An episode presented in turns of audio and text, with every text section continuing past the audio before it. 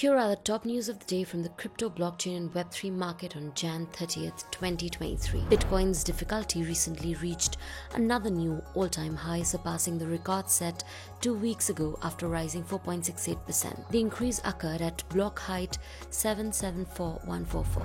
Galaxy Digital boss said that the biggest players in the space are waiting for certain crucial signs from the crypto market before allocating capital into the nascent asset class. South Korea's Ministry Ministry of Justice has planned to start tracking crypto transactions as it looks to crack down on money laundering, said a report released on Thursday.